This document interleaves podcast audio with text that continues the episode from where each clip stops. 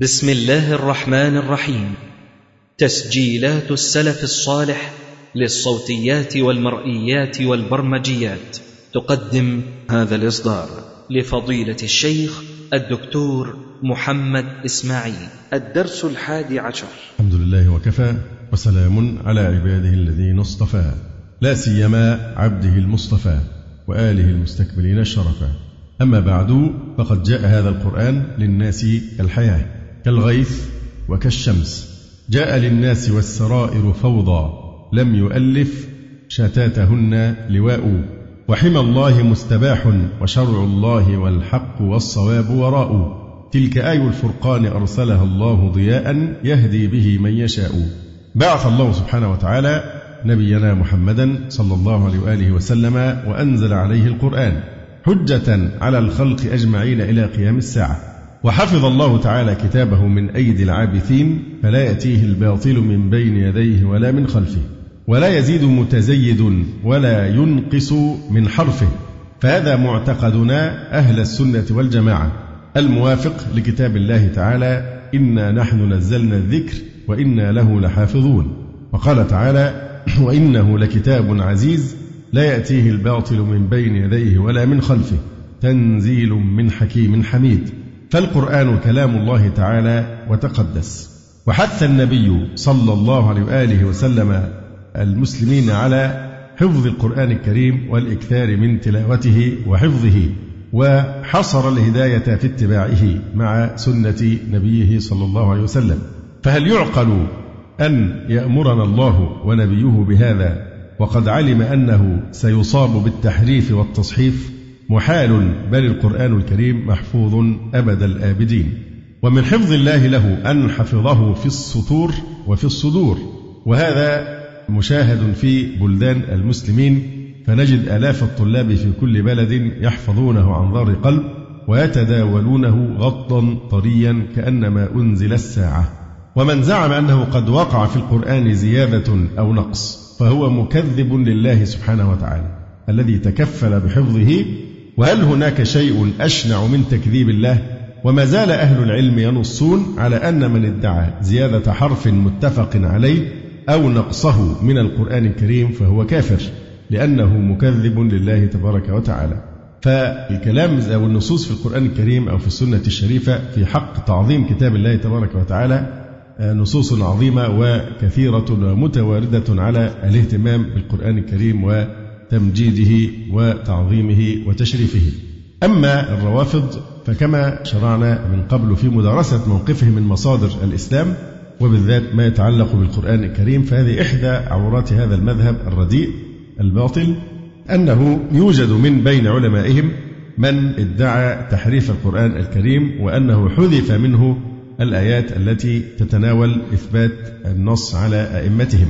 وكما ذكرنا من قبل إنما هرعوا إلى هذه الجريمة الكبرى لأنهم كانوا يحرجون وما يزالون بأنه كيف تكون مسألة الإمامة والأئمة الاثنى عشر بهذه الأهمية على أنها ركن من أركان الدين ثم يخلو منها كتاب الله تعالى ولا يوجد حرف واحد ينص على مسألة الإمامة بهذه الصورة المعروفة.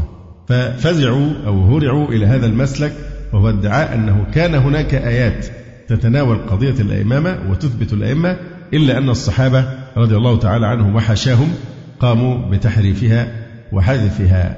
فهان عليهم أن يطعنوا في كتاب الله في سبيل إثبات خرافاتهم وأساطيرهم. قبل أن نستكمل مدرسة كتاب أصول مذهب الشيعة في هذه القضية هذا كتاب الحقيقة من الكتب المهمة جدا كتاب علماء الشيعة يقولون وثائق مصورة من كتب الشيعة. هذا كتاب من أهم الكتب على الإطلاق ومن أقواها في هذا العصر. لماذا؟ لأن الكتاب مبني على مش نقل حتى مش واحد ناقل عن كتاب لا ده جايب المرجع الشيعي نفسه ومصغر الغلاف في الجنب هكذا كما ترون. ده الغلاف الأصلي الكتاب الشيعي المطبوع في بلادهم. ثم هذا تصوير للصفحة نفسها تصوير من داخل الكتاب. ما فيش أي نوع من الوساطة. هذا نقل مباشر من كتبهم. لكنه يلون باللون الفسفوري بيلون الكلام اللي هو يخص القضية التي يتناولها.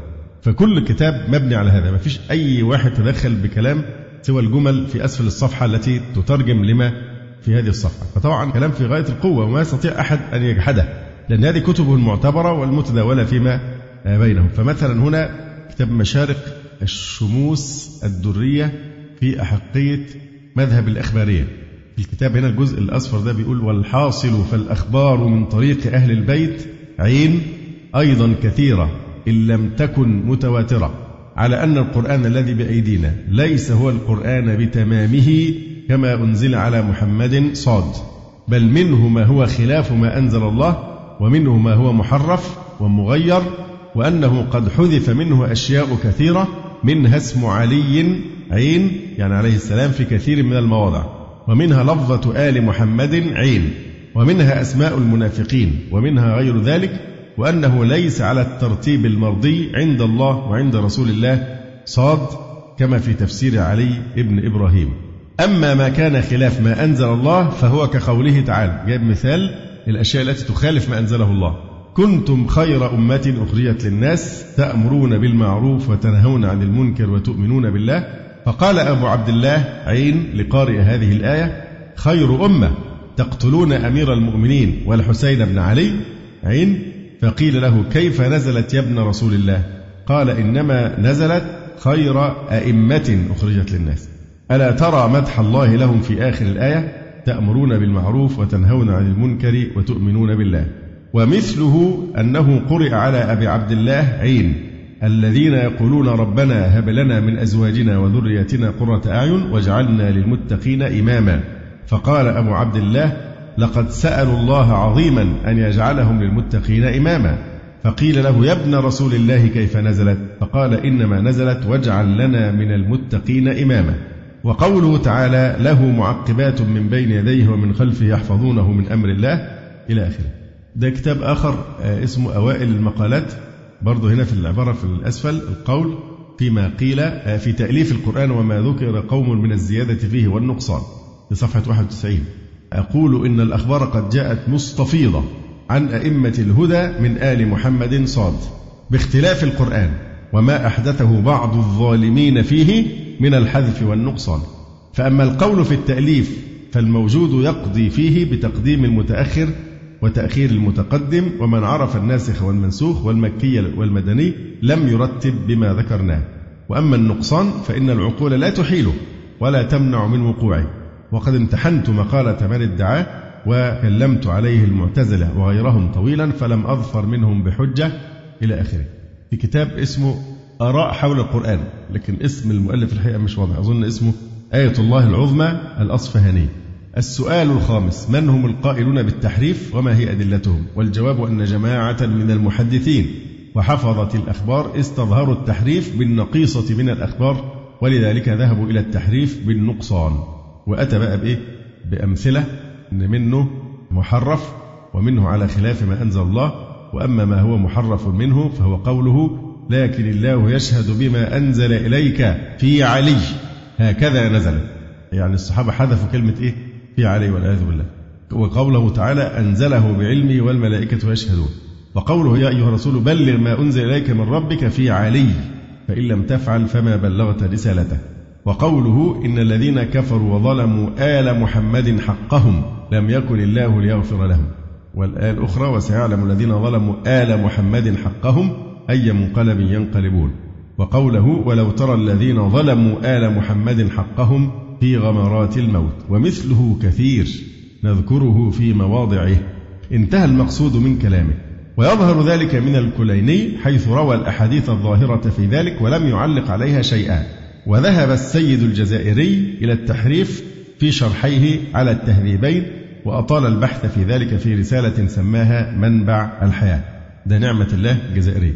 كأن مسألة حتى على الأقل محل واردة وارد أن يكون في خلاف والسيد الفلاني بدل ما يقول لعنه الله الكافر المشرك الذي يكذب الله في قوله إنا نحن نزلنا ذكرى وإنا له لحافظون ويهدم الإسلام من أساسه بيقول لك وذهب السيد الجزائري إلى التحريف.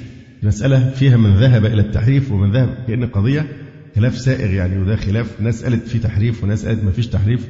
بدل ما يكفر هؤلاء الذين قالوا بالتحريف ويأمر بإحراق كتبهم مثلا. لكن القضية أن كبار المجرمين الذين افتروا على الله سبحانه وتعالى الكذب والدعوة والتحريف معظمون عند الشيعة تعظيما شديدا جدا مع ثبوت هذه الجريمة عليه ده بقى الكتاب المصيبة الكبرى وهي وثيقة الطبرسي وهو أكبر علماء الشيعة أو من أكبر علماء الشيعة. فصل الخطاب في إثبات تحريف كتاب رب الأرباب. دي سورة من الكتاب الأصلي سورة من نفس الكتاب فصل الخطاب للطبرسي الذي يعظمه الشيعة جدا ويعتبرونه من أكبر علمائه. لكن هنا في السياق بيقول إيه؟ وعلى اختلاف النظم كفصاحة بعض فقراتها البالغة حد الإعجاز. استغفر الله العظيم. وسخافة بعضها الآخر.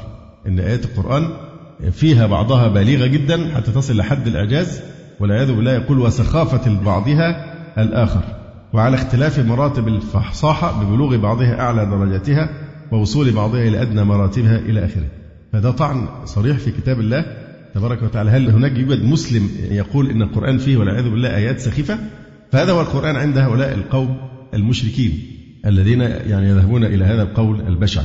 مثلا القمي في مطلع تفسيره يقول فالقرآن منه كذا ومنه كذا ومنه مقدم ومنه مؤخر ومنه منقطع ومنه معطوف. ومنه حرف مكان حرف ومنه محرف ومنه على خلاف ما أنزل الله عز وجل إلى آخره. أيضا آه، كتاب مرآة العقول في شرحه على الكافي. الحديث الثامن والعشرون بيقول فالخبر صحيح ولا يخفى أن هذا الخبر وكثير من الأخبار الصحيحة صريحة في نقص القرآن وتغييره. وعندي أن الأخبار في هذا الباب متواترة معنى وطرح جميعها يوجب رفع الاعتماد على الأخبار رأسا. بل ظني أن الأخبار في هذا الباب لا يقصر عن أخبار الإمامة فكيف بثبوتها بالخبر؟ إلى آخره. فهنا هو يصحح روايات التحريف. في هذا الكتاب أيضا بيقول لك المقدمة السادسة في نبذ مما جاء في جمع القرآن وتحريفه وزيادته ونقصه وتأويل ذلك. كتاب ثاني نور البراهين. نقول روى أصحابنا ومشايخنا في كتب الأصول من الحديث وغيرها أخبارا كثيرة بلغت حد التواتر في أن القرآن قد عرض له التحريف وكثير من النقصان وبعض الزيادة. وجايب أمثلة من هذا الأشياء. الخوئي من أئمتهم يقول أيضا بالتحريف. يقول إيه؟ إلا أن كثرة الروايات تورث القطع بصدور بعضها عن المعصومين ولا أقل من الاطمئنان بذلك وفيها ما روي بطريق معتبر فلا حاجة منا للتكلم في سند كل رواية بخصوصها. يعني في الجملة هو يثبت هذا التحريف المزعوم. أيضا مصابيح الأنوار في حل مشكلات الأخبار. بيقول ويمكن رفع التنافي بالنسبة إلى الأولى بأن القرآن الذي أنزل على النبي صاد أكثر مما في أيدينا اليوم وقد أسقط منه شيء كثير. كما دلت عليه الأخبار المتضافرة التي كادت أن تكون متواترة. وقد أوضحنا ذلك في كتابنا منية المحصلين في حقية طريقة المجتهدين. هذا أيضا كتاب الأنوار الوضية يقول مؤلفه والتصديق بكتابه الصادق العزيز الذي لا يأتيه الباطل من بين يديه ولا من خلفه. يقول وهذا لا ينافي تطرق التغيير. كون ربنا قال لا يأتيه الباطل من بين يديه ولا من خلفه. هذا لا ينزه القرآن من أن يحصل فيه تغيير. يقول وهذا لا ينافي تطرق التغيير لما بين يدينا من القرآن وهو ما بين الدفتين لأن ذلك الوصف باعتباره في نفسه. يعني هو القرآن نفسه لا يأتيه الباطل لكن أنه قرآن بقى نفسه مش القرآن الذي حرف. وهنا يشرح شيئا من هذا. هذه نماذج وثائق تعتبر ما فيش حد بينقل إطلاقا. دي من كتب مطبوعة ومتداولة آه، عندهم. طبعا هو من أسوأ الكتب التي تضمنت الكلام على موضوع التحريف وأقدس كتبهم كتاب الكافي للكليني. وهذا كتاب له قصة طويلة جدا يعني ما نستطيع أن إحنا نوفيه حقه في مثل هذه الليلة لأننا نمر مرورا عابرا على بعض الكتب يعني. هذا كتاب في أقصى درجات الأهمية. كتاب اسمه كسر الصنم أو ما ورد في الكتب المذهبية من الأمور المخالفة للقرآن الكريم والعقل. وهو نقد كتاب أصول الكافي للكلين. آه، المؤلف آية الله العظمى السيد أبو الفضل ابن الرضا البرقعي. يقول الشيخ الدكتور علي بن أحمد السالوس حفظه الله تعالى يقول في المقدمة فهذا كتاب كسر الصنم يعتبر آية من آيات الله تعالى في هداية البشر. فآية الله العظمى وهو ده التقريب يعني التقريب في تقريب بين السنة والشيعة بإدخال الشيعة إلى دين الإسلام. كيف؟ أعظم وأقوى المحاور لإحداث هذا التقريب هو الترويج لكتب التائبين من علماء الرافضة الذين نبذوا هذا الدين ورفضوه وعادوا إلى دين الحق. مثل هذا الكتاب كسر الصنم. فهو بيعتبر كتاب الكافي أكبر صنم يعبده الرافضة. فمن ثم يجب كسر هذا الصنم والعودة إلى التوحيد. يقول فآية الله العظمى أبو الفضل البرقعي عاش وتربى في معقل الشيعة الرافضة ومركز تصدير الثورة وهي مدينة قم بإيران. ودرس ونال أعلى الدرجات العلمية عند الشيعة حتى وصل إلى أرقى درجة علمية لا يصل إليها في عالم التشيع في العالم أكثر من خمسة أفراد وهي درجة آية الله العظمى. درجة عالية جدا لا يصل إليها أكثر من خمس أفراد في العالم. فهو هذا البرقعي التائب هو أحد من حازوا هذا اللقب آية الله العظمى. وأصبح أهلا للاجتهاد والإفتاء ويحرم عليه التقليد وأصبح ممن يأخذون خمس المكاسب من أتباعهم. وبعد أن وصل إلى القمة شاء الله جلت قدرته أن يهديه. فبدأ يفكر فيما عليه أحوال المسلمين وانقسامهم إلى طوائف متناحرة شيعة وسنة بدلا من التآخي والتآزر. بدأ يبحث عن الأسباب التي أدت إلى هذا الصراع ورأى أن قومه يأخذون الأصول والفروع أساسا من كتاب الكافي للكليني الذي يتكون من ثمانية أجزاء. والكليني جزم بصحة كل ما جمعه في كتابه الذي يحتوي على زواء سبعة عشر ألف حديث.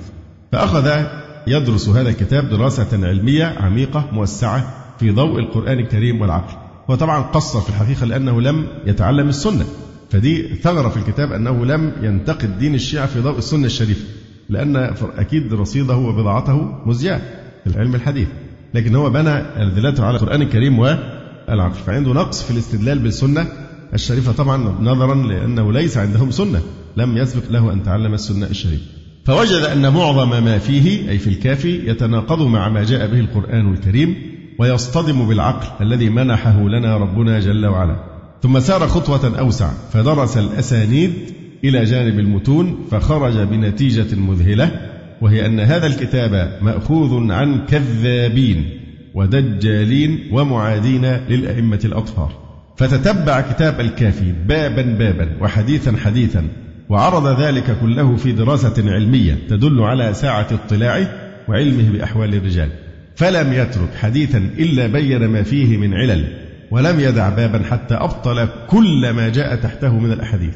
ولما كان هذا الكتاب هو المصدر الرئيس لقومه ويقدمونه حتى على كتاب الله عز وجل حيث قال قائلهم وهو يمسك بالقرآن الكريم هذا الكتاب لا يساوي شيئا بدون عليه.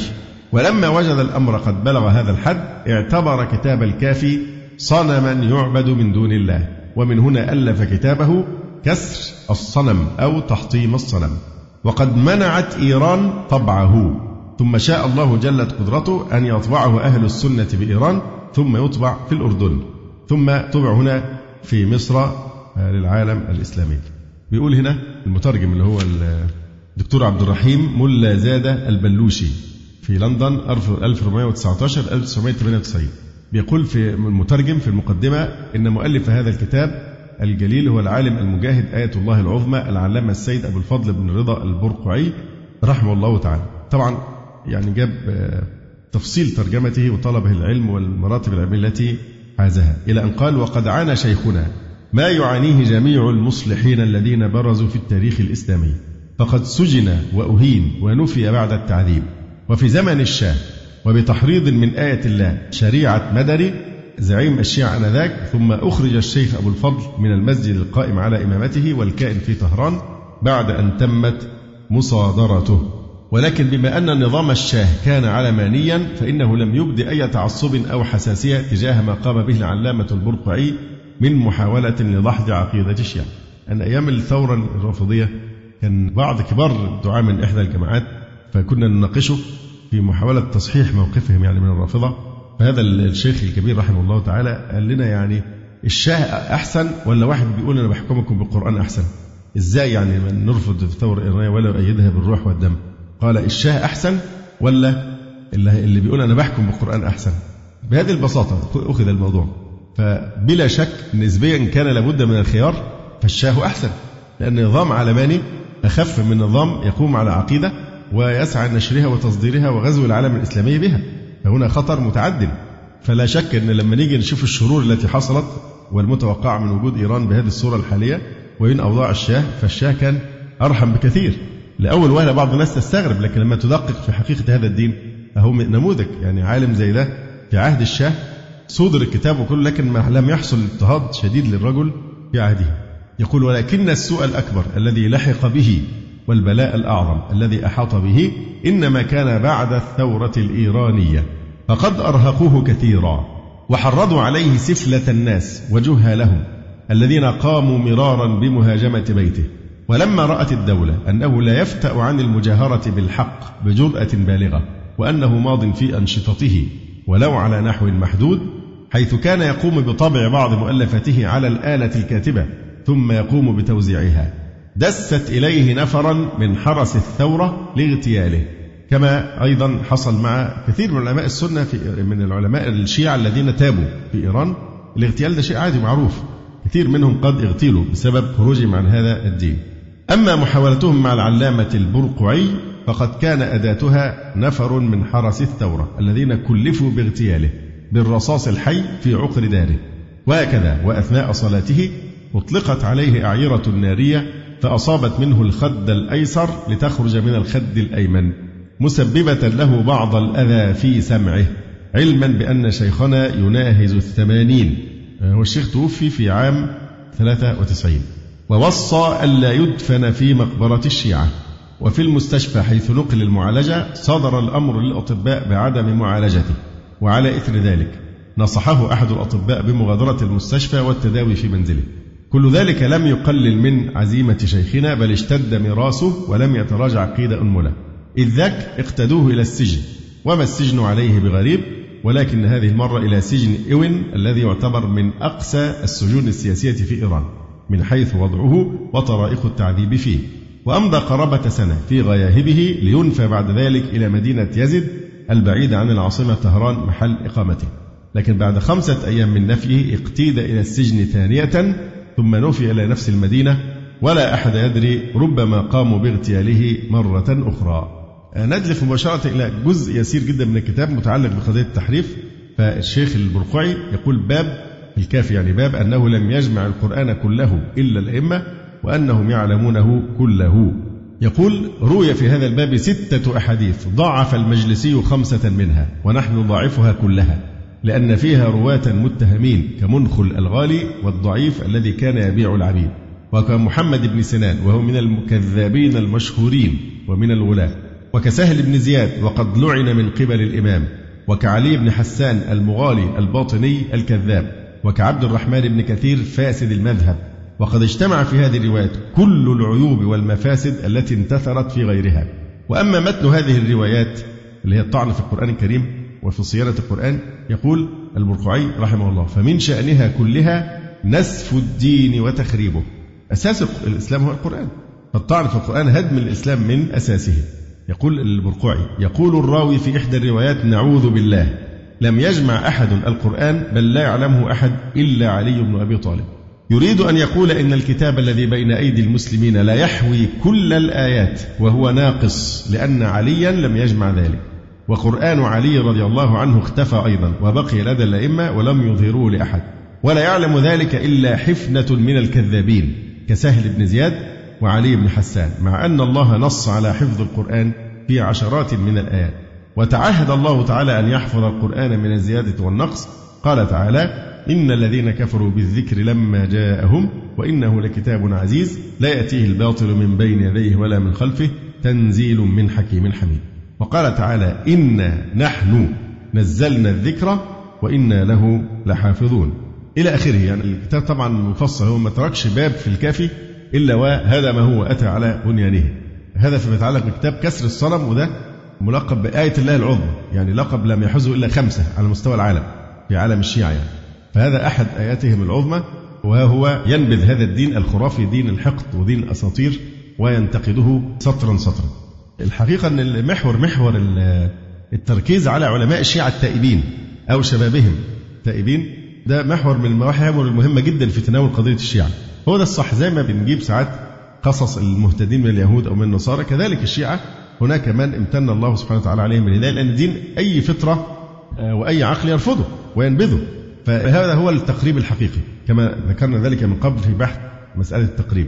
إن أفضل وسائل التقريب أو التقريب الحقيقي هو أن نركز على مش إن إحنا نتحاور لأن التحاور يستلزم نوعا من الحيادية تقتل المبادئ.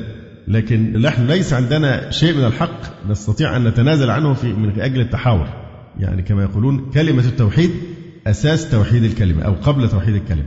التوحيد وأصول الإسلام قبل توحيد الكلمة. أما الذين يتناولون الموضوع عاطفيا ويركزون على وحدة المسلمين والفرقة وإلى آخر هذا الكلام الصوانة المشلوخة هذه مع آه، إهمال هذه الخلافات في أصول الدين بيننا وبينهم. هذا نوع من طمس الحقيقة. فالصحيح أننا نركز على هذا هو التقريب الصحيح. تقريب الرافضة الذين انحرفوا عن الدين وحرفوه إلى دين الحق دين أهل السنة والجماعة.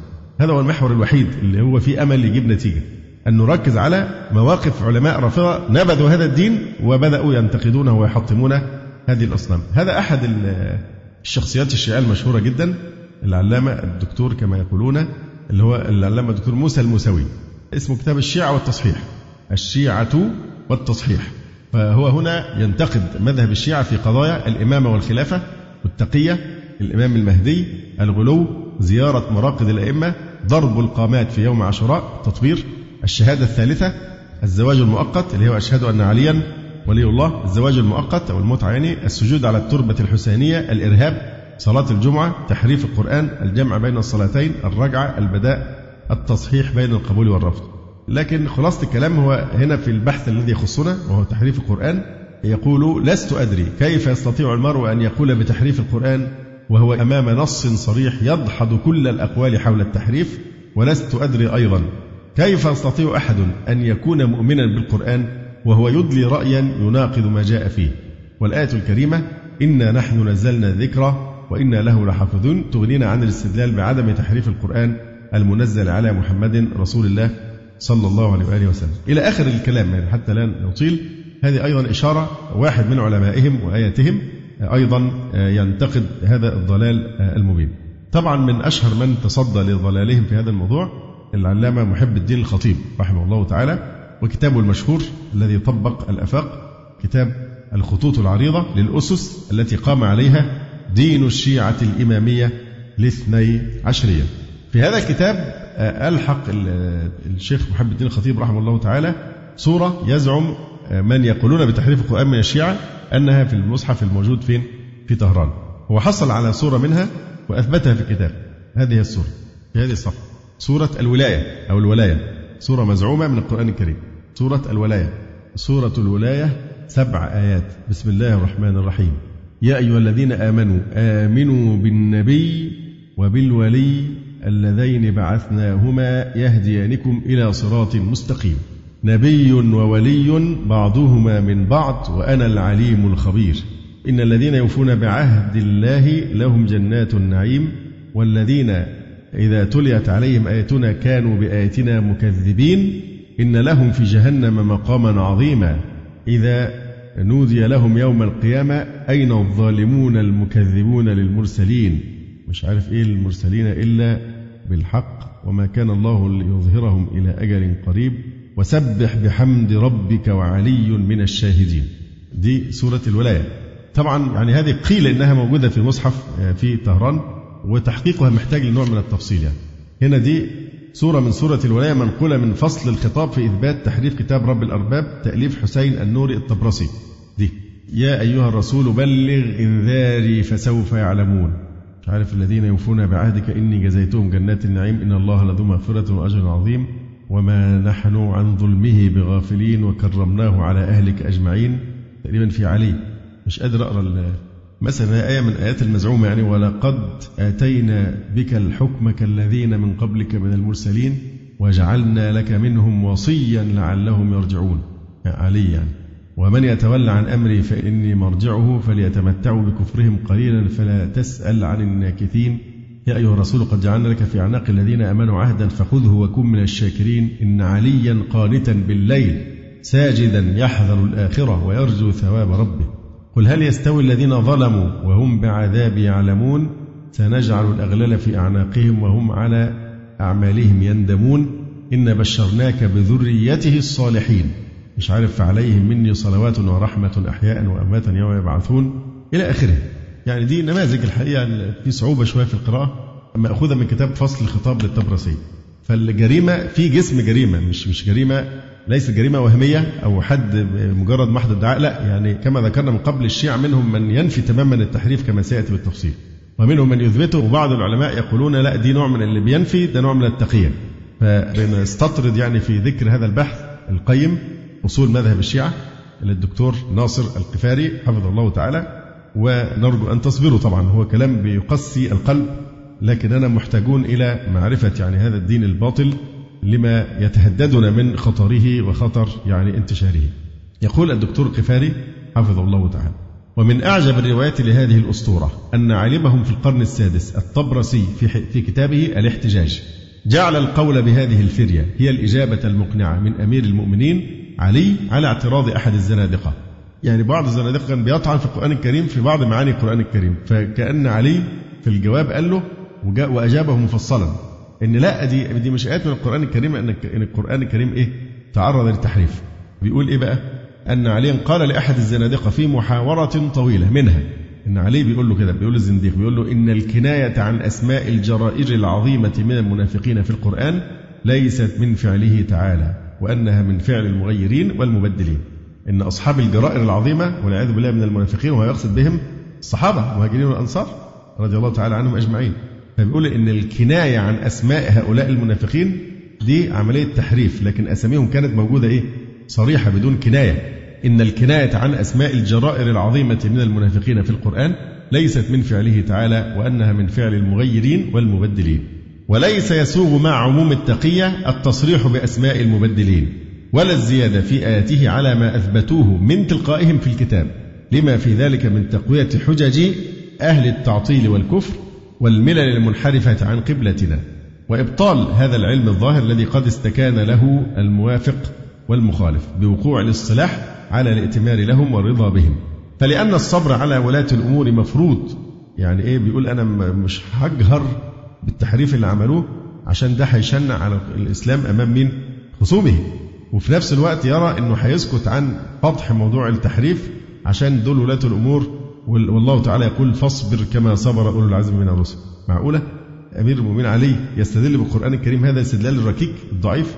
هل الآية فاصبر كما صبر أولو العزم من الرسل تصلح دليلا لأن عليا أمير المؤمنين حشاه يتعمد كتمان الحقيقة؟ هل الآية هذا موضعها كتمان القرآن؟ وعدم إظهار القرآن الحقيقي؟ آه فحسبك من الجواب عن هذا الموضع ما سمعت فإن شريعة التقية تحظر التصريح بأكثر منه. يزعمون عليه قال هذا أن التقية تمنعني بقى أن أنا إيه؟ أقول التفاصيل أكثر. يقول وهذا وما أشبهه مما ظهرت حوادث المنافقين فيه لأهل النظر والتأمل. ووجد المعطلون وأهل الملل المخالفة للإسلام مساغا إلى القدح في القرآن. ولو شرحت لك كل ما أسقط وحرف وبدل مما يجري هذا المجرى لطال. وظهر ما تحضر التقية إظهاره من مناقب الأولياء ومثالب الأعداء. هذا النص رغم طوله هو جزء من محاورة طويلة يزعم صاحب الاحتجاج أنها جرت بين أمير المؤمنين علي وزنديق من الزنادقة وأن عليا يناظره ويحاول أن يهديه إلى الحق. فهل يمكن أن يكون أحد أشد زندقة ممن يقول في كتاب الله سبحانه وصحابة رسول الله صلى الله عليه وسلم ورضي الله عنهم مثل هذا القول؟ وهل يبلغ كيد حاقد أكثر من هذا؟ يقول موسى جار الله هل يجد أشد الناس عداوة مساغا أهدم للقرآن وأهدم للدين؟ من مثل هذا القول الذي يسنده شيوخ الشيعة إلى أمير المؤمنين علي رضي الله عنه. ولاحظ في هذه الرواية ذلك الحقد الأسود ضد خير جيل عرفته البشرية ضد صحابة رسول الهدى صلى الله عليه وسلم. حيث كانت عنهم هذه الرواية بأنهم أصحاب الجرائر العظيمة من المنافقين لأن تلك الزمرة الحاقدة التي قد أكل الغيظ قلوبها وملأ الحقد نفوسها ضد ذلك الجيل القرآني الفريد. لم تجد في كتاب الله ما يطفئ هذا الحقد. فقالت بأن القرآن مليء بأسماء المنافقين وتعني بهم صحابة رسول الله صلى الله عليه وسلم وإسقاطهم من فعل المبدلين. وروايتهم في هذا الاتجاه كثيرة. ثم تقول تلك الرواية. إنه لا يسوغ التصريح بأسماء المبدلين. طيب ما هو علي؟ عارف أسماء المبدلين؟ ما يجهر بقى يطلع القرآن الإيه؟ الحقيقي. يقول إنه لا يسوغ التصريح بأسماء المبدلين بسبب التقية. مع أنه في نفس الكتاب رواية أخرى تقول بأن الذين غيروا بزعمهم هم أبو بكر وعمر وزيد بن ثابت. وفي رواية تانية أهي فيها إيه؟ في نفس الكتاب بتاع الطبرسي فيها تصريح بأسمائهم. وشيخهم النوري الطبرسي يزيد آخرين فيقول والذين باشروا هذا الأمر الجسيم هم أصحاب الصحيفة أبو بكر وعمر وعثمان وأبو عبيدة وسعد بن أبي وقاص وعبد الرحمن بن عوف. يعني كلهم لحد دلوقتي من العشرة المبشرين بالجنة رضي الله عنهم. واستعانوا بزيد بن ثابت. هؤلاء هم رواد الفتح الإسلامي والطليعة من الرعيل الأول الذين بنوا حضارة لم تعرف لها الدنيا مثيلا. فهم قذا في عيون هؤلاء وشجا في حلوقهم فلهذا خصتهم هذه الزمرة بهذا الافتراء. ثم تقول هذه الأسطورة ولا يسوغ بحكم التقية الزيادة في آيات القرآن. هل يعني هذا أن الخوف هو الذي قعد بهم عن إخراج مصحف مفترى وأنه لولا الخوف لفعلوا مثل هذا وأنه يحتمل عند ارتفاع الخوف أن يفعلوا ذلك ويجاهروا به ومع وجود الخوف قد يكون موضع التداول السري بينهم لكن صاحب فصل الخطاب قدم من كتب قومه أكثر من ألف شاهد زعم أنها آيات من كتاب الله أسقطت وأثبت تواطؤ معظم كتب الشيعة المعتمدة على هذا وسجل بهذا أكبر فضيحة لقومه وكشف أكبر جريمة ارتكبتها طائفته فهل ارتفعت التقية؟ مع أن نصوصهم أن التقية ملازمة لهم حتى رجعة مهديهم أو هو قد خالف بهذا وصية إمامه وخطة قومه إنها أوهام يضرب بعضها بعضا. ثم تذكر رواية الاحتجاج أن عليا واصل حديثه مع الزنديق وقال بأنه بسبب ظروف التقية لا يستطيع أن يصرح بأكثر من هذا لما في ذلك من تقوية حجج أهل التعطيل. فمعنى هذا أن الخطاب مع الزنادقة ترتفع فيه التقية وتتم فيه المصارحة بالكفر. فأما مع المؤمنين فالتقية واجبة. فهل تريد هذه الفئة أن تجعل أمير المؤمنين من حزب هذا الزنديق يتقي صحابة رسول الله ويصارح بأمر كتاب الله الزنادقة الملحدين؟ وبعد هذا التصريح بالكفر يقول إن الزيادة على هذا فيه تقوية لحجج أهل التعطيل إلى آخره. فلا شك أن هذا يكفي لكشف ما عليه هذه الزمرة الحاقدة. ثم تزعم آه، هذه الزمرة أن عليا قال للزنديق إنه لا يستطيع أن يعلن ذلك ويفصله لأن الصبر على ولاة الأمر مفروض إن مذهب الشيعة قائم على إنكار إمامة ما سوى الاثنى عشر وهذا النص يثبت أن هناك ولاة أمر غيرهم مفروضة طاعتهم تتناقض لأن هو لا يعترف أصلا بولاية أبي بكر ولا عمر ولا عثمان ولا غيره من الأئمة. فإزاي هو بيقول الصبر على ولاة الأمر مفروض؟ يبقى هنا إقرار بإيه؟ بشرعية إمامة أبي بكر وعمر وعثمان. يعني هذا تناقض طبعا لأنه المفروض حسب دينهم كل ولاية دون ولاية الأئمة الاثنى عشر باطلة. فكيف يقول إن الصبر على ولاة الأمر مفروض؟ وهذا النص يثبت أن هناك ولاة أمر غيرهم مفروضة طاعتهم وهذا ينقض المذهب من أصله. ويكشف أن الوضع والافتراء لا محالة له من التناقض والاختلاف. ومن أعظم الافتراء على أمير المؤمنين علي القول بأنه يطيع غيره في معصية الله ويرى أن هذا الأمر مفروض. ومن المعلوم في الإسلام أنه لا طاعة لمخلوق. في معصية الخالق. يقول تعالى وإن جاهداك على أن تشرك بما ليس لك به علم فلا تطعهما. وهؤلاء يزعمون أن عليا وافقهم وأطاعهم في تغيير القرآن بحكم شريعة التقية. وهذا سب لعلي وتكفير له قبل أن يكون ذلك لأصحاب رسول الله صلى الله عليه وسلم. ومن هنا ندرك أن هؤلاء أعداء لأهل البيت قبل أن يكونوا أعداء لسائر المسلمين. ولاحظ كيف يستدل على طاعة الحاكم في الكفر اللي هو إيه؟ القول بتكذيب القرآن أو بتحريف القرآن. يستدل على طاعة الحاكم في الكفر بقوله سبحانه فاصبر كما صبر أولو العزم من الرسل فهذا يدل على أن واضع هذا النص من الجهلة لأن هذه الآية تأمر بخلاف ما يدعو إليه تماما ونسبة هذا الاستدلال لعلي تجهيل له وافتراء عليه رضي الله تعالى عنه. أيضا نسبوا إلى علي في هذه المحاورة أنه قال وأما قوله كل شيء هالك إلا وجهه فإنما نزلت كل شيء هالك إلا دينه لأن من المحال أن يهلك منه كل شيء ويبقى الوجه. إلى آخره. يقول يظهر من هذا النص أن واضعه أعجمي لا صلة له بلغة العرب ولا معرفة له بدلالات ألفاظها أو زنديق يتجاهل. ثم زعم صاحب الاحتجاج أن عليا قال للزنديق بأنه سقط أكثر من ثلث القرآن في موضع من سورة النساء. وأنه لو شرح كل ما أسقط وحرف وبدل مما يجري هذا المجرى لطال وظهر ما تمنع التقية إظهاره. وهذا من أعظم الكذب على أمير المؤمنين بدليل أنه لم يعلن في مدة خلافته على المسلمين هذا الثلث الساقط من القرآن. الجواب بيقولوا إيه؟ لا ده هو مجاملة للخلفاء السابقين. ما حبش لما يمسك الحكم هو ينتقد اللي قبله. فمجاملة لهم ما رضاش إيه يعني يطلع القرآن حقيقي. تخيلوا أن هذا ممكن يعني يكون دينا يقوم على مثل هذا؟ طب هو بيتقي وهو مستضعف. طب في حد ممكن في الدولة أكثر من الخليفة؟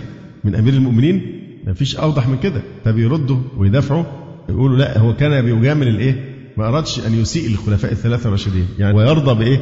بما يزعم من تحريف القرآن ويكتم القرآن الحقيقي الذي زعموا أنه كان يعرفه وحده دون غيره من الصحابة. يقول وهذا من أعظم الكذب على أمير المؤمنين بدليل أنه لم يعلن في مدة خلافته على المسلمين هذا الثلث الساقط من القرآن ولم يأمر المسلمين بإثباته والاهتداء بهديه والعمل بأحكامه.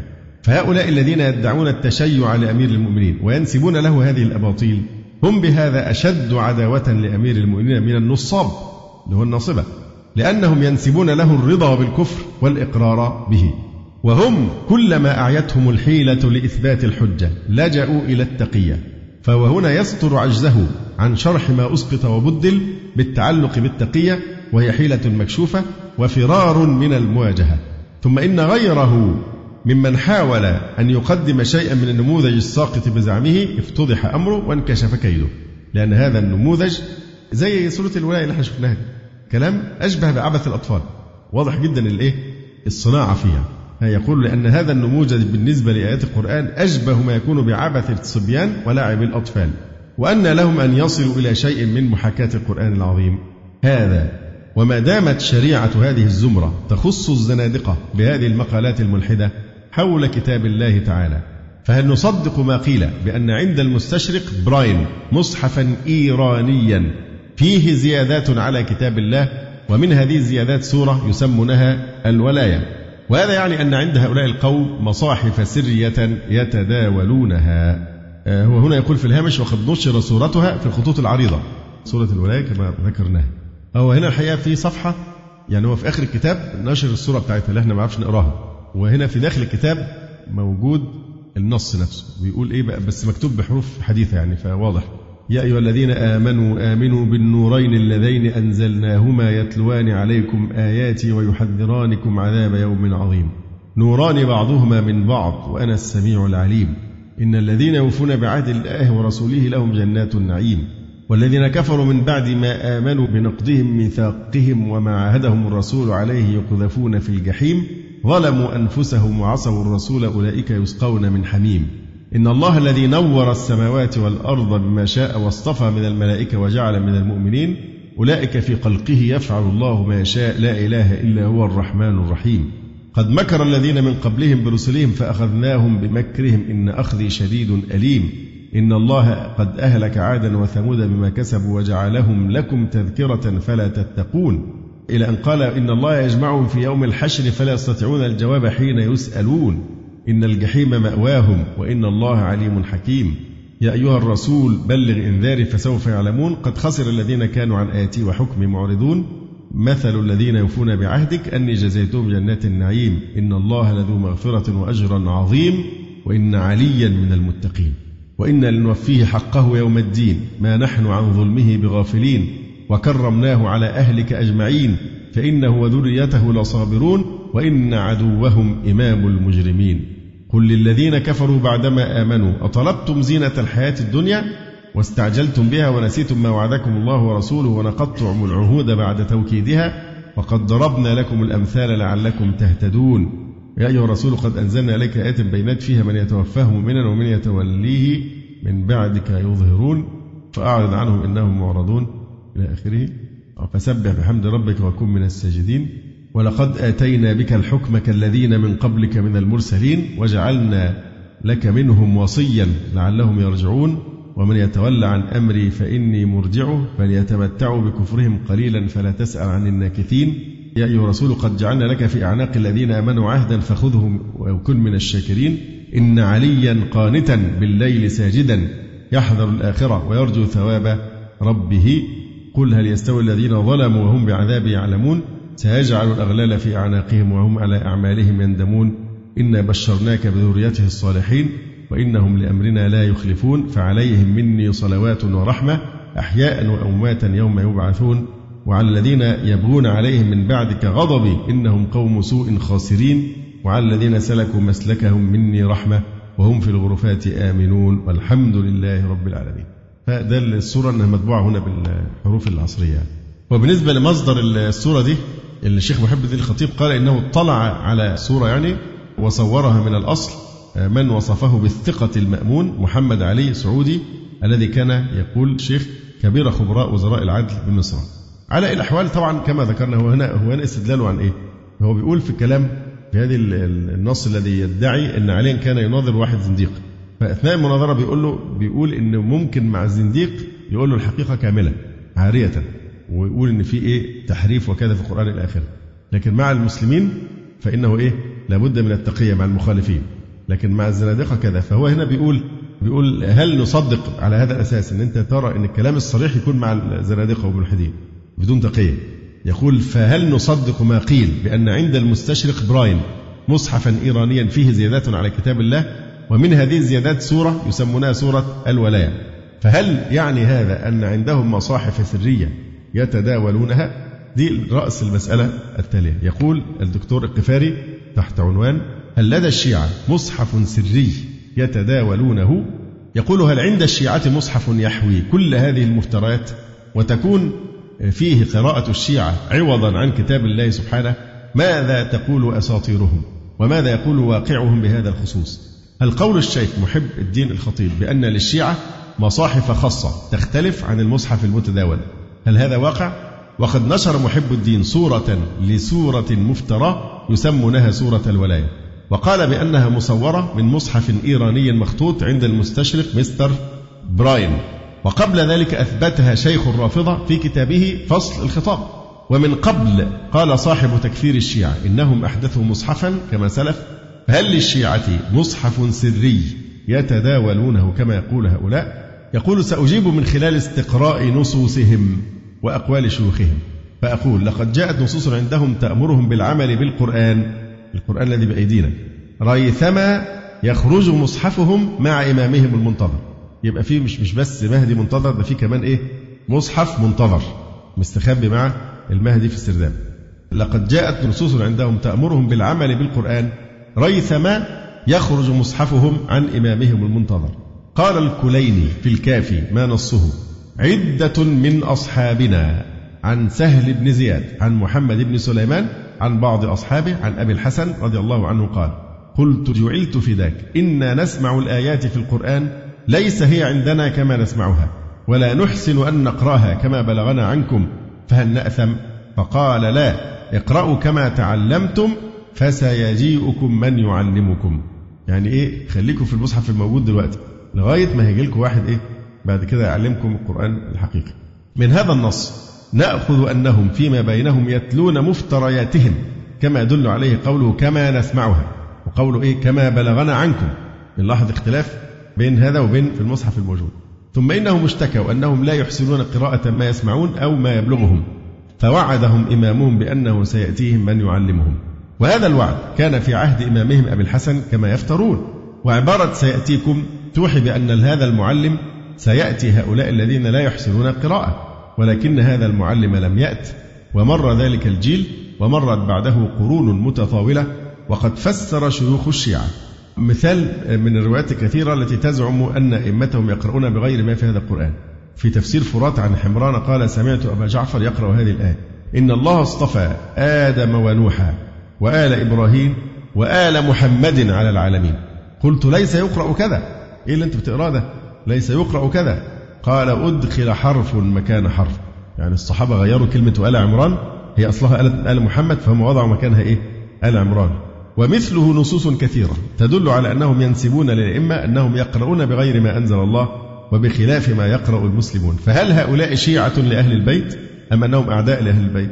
يقول وقد فسر شيوخ الشيعة فيما بعد المقصود بالمعلم بأنه مهديهم المنتظر.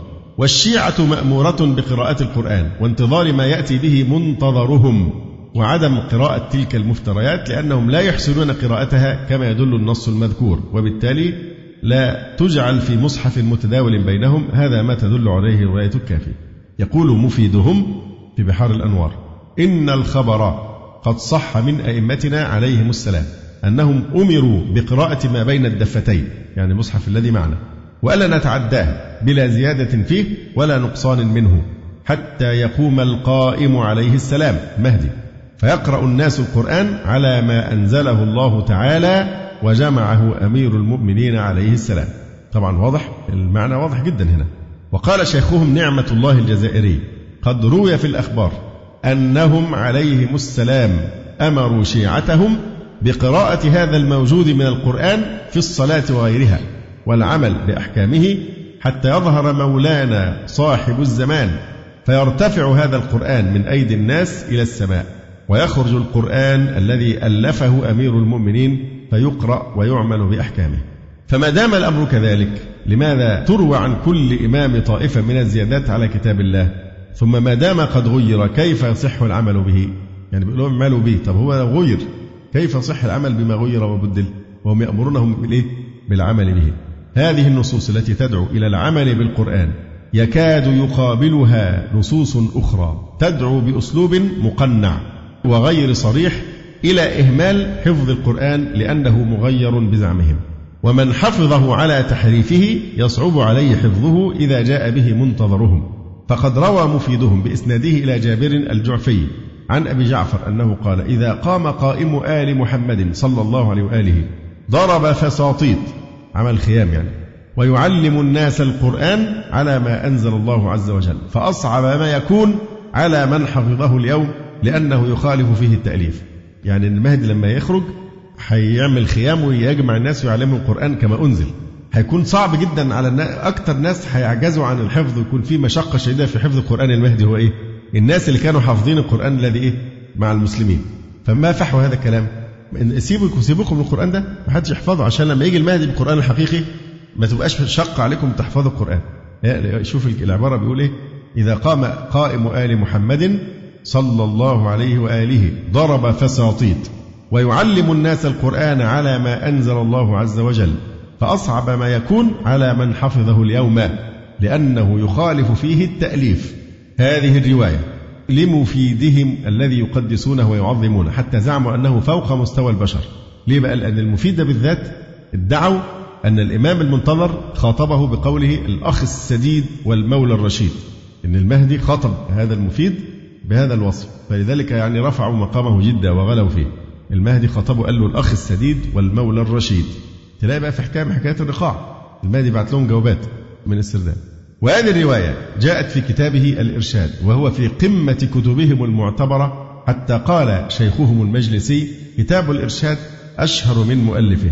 كذلك روى النعماني في الغيبة ما يشبه الرواية السابقة فقد روى بإسناده الكاذب إلى أمير المؤمنين علي قال كأني بالعجم فساطيطهم في مسجد الكوفة يعلمون الناس القرآن كما أنزل.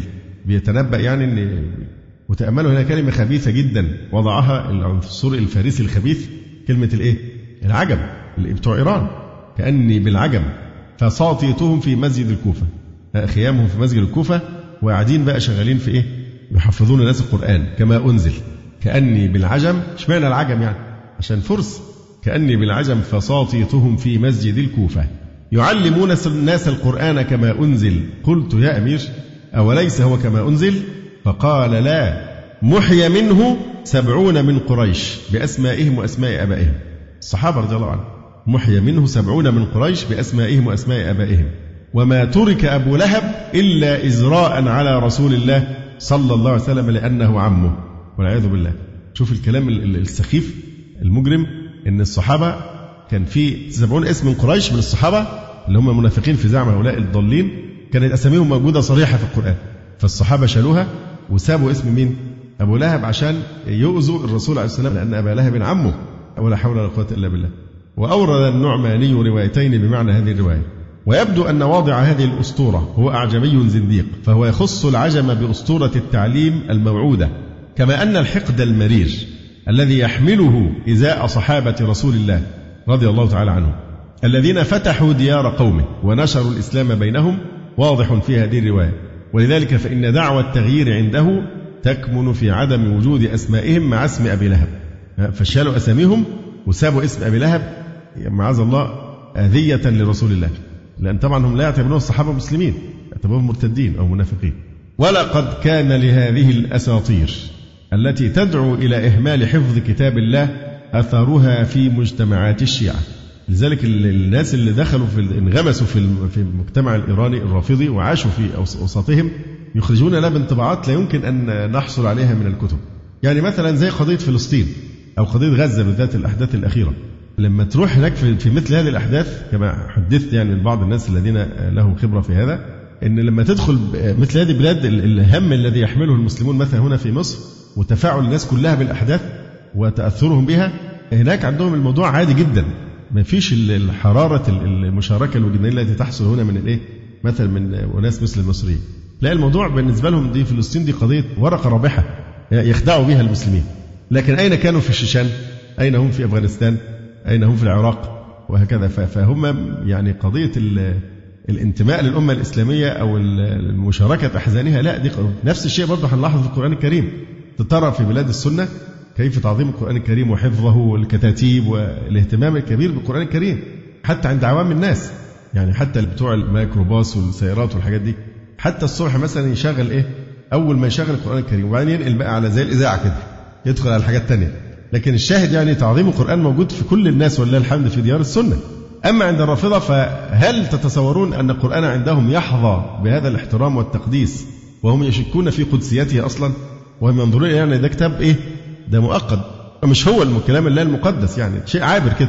مؤقت كده بس عبال ما يجي لنا المصحف من المهدي يعني. فهل يتصور إن دول هيحترموا القرآن كما يحصل عند أهل السنة؟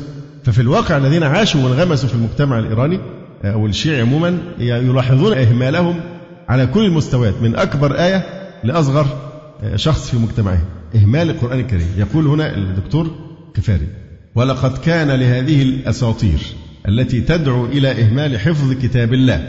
أثرها في مجتمعات الشيعة. كما شهد بذلك الشيخ موسى جار الله والذي عاش بين الشيعة فترة من الزمن. فلم ير من تلاميذ الشيعة وعلمائهم من يحفظ القرآن ولا من يقيم القرآن بعض الإقامة بلسانه فضلا عن أن يعرف وجوه قراءاته.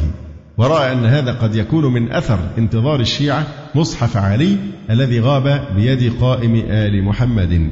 وقد جاءت نصوص أخرى عندهم تدعو لتعلم القرآن وحفظه وتذكر ثوابا فعل ذلك كنص يا سعد تعلموا القرآن وباب في الكاف من حفظ القرآن ثم نسيه إلى آخره فطبعا هذا من إيه؟ من صور التناقض صور التناقض بين الطعن في القرآن من جهة والوصاية بالاهتمام بحفظه من جهة أخرى فهذه تنقض تلك الروايات بل تثبت من كتبهم زيف وكذب ما يفترونه على آل البيت من تلك الأكاذيب يقول فهل يقوم الشيعة بجمع أساطيرهم في مصحف ليسهل حفظ المصحف الموعود حين ظهوره؟ يقول المجلسي نقلا عن المفيد نهونا عليهم السلام عن قراءة ما وردت به الأخبار من أحرف يزيد على الثابت في المصحف إن لازم نحافظ على قراءة المصحف كما هو موجود في أيدي المسلمين وإن الأئمة نهونا عن أن إحنا نقرأ بالإيه؟ بالزيادات. نهونا عليهم السلام عن قراءة ما وردت به الأخبار من أحرف يزيد على الثابت في المصحف لأنه لم يأتي على التواتر وإنما جاء بالآحاد. وقد يغلط الواحد فيما ينقله ولأنه متى قرأ الإنسان بما يخالف ما بين الدفتين غرر بنفسه مع أهل الخلاف وأغرى به الجبارين وعرض نفسه للهلاك فمنعونا عليهم السلام من قراءة القرآن بخلاف ما يثبت بين الدفتين لما ذكرناه. انتهى كلامه. يقول الدكتور القفاري فهذا يعني أن الآيات المفترى المتفرقة في كتبهم والمخالفة لكتاب الله لم تصل عندهم إلى وضعها في المصحف المتداول لسببين. أحدهما الخوف من المسلمين والآخر أن الطريق لثبوتها عندهم طريق أحد والواحد قد يغلط فيما ينقله ويلاحظ أن عدم قبول الروايات التي طريقها أحد هو مما يختص به الأصوليون أما الأخباريون من الشيعة فإنهم يرون صحة ما رواه شيوخهم عن الأئمة في العشرات من الكتب التي صنفوها وتواترها وثبوتها عن مؤلفيها وثبوت أحاديثها عن أهل العصمة. فهم يقرون بكل نص ورد في هذه الفرية في كتب شيوخهم.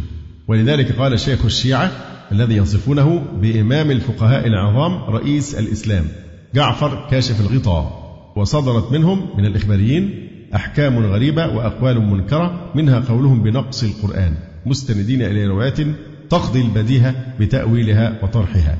إذا الأخباريون يرون ثبوت هذه الأساطير في كتب شيوخهم. يعني كتب شيوخهم كلها محفوظة وصحيحة لكن كتاب الله في زعمهم إيه؟ محرف. يعني كتب شيوخهم المفترى المليئة بالكذابين والوضعين حفظت وكلها صحيحة أما كتاب الله فلم يحظى بهذا القدر من الصحة. فهم يصدقون بالأكاذيب الواضحة ويكذبون بالحقائق الثابتة. وعلى ذلك فإن مسألة رد هذه الروايات لأنها إخبار أحد مما لم يتفق عليه الشيعة وأن السبب المانع الذي يتفق عليه الجميع هو الخوف. ومعنى هذا أن مسألة التداول السري لمصحف مفترى من الإخباريين أمر وارد. ولعل هذا يفسر ما نشره محب الدين الخطيب وأحمد الكسروي أحمد الكسروي طبعا كما تكلمنا من قبل هذا كان عالما شيعيا كبيرا جدا ومن الله عليه بالهداية وأسلم وانتهى الأمر بإيه؟ بقتله. أن ما نشره محب الدين الخطيب وأحمد الكسروي وهو شيعي أصلا من صورة لسورة تسمى الولاية مأخوذة من مصحف إيراني. هذه المفتريات جمعها صاحب كتاب فصل الخطاب في إثبات تحريف كتاب رب الأرباب ورتبها على سور القرآن إلى آخره ونشرها يعني زي ما بيحصل في طبع تفسير الجلالين المصحف الأصلي ودي حواشي اللي هي الزيادات. ولكن هذا يبقى مجرد جمع لتلك المفتريات التي جاءت عندهم كأمثلة لما في مصحف علي المزعوم.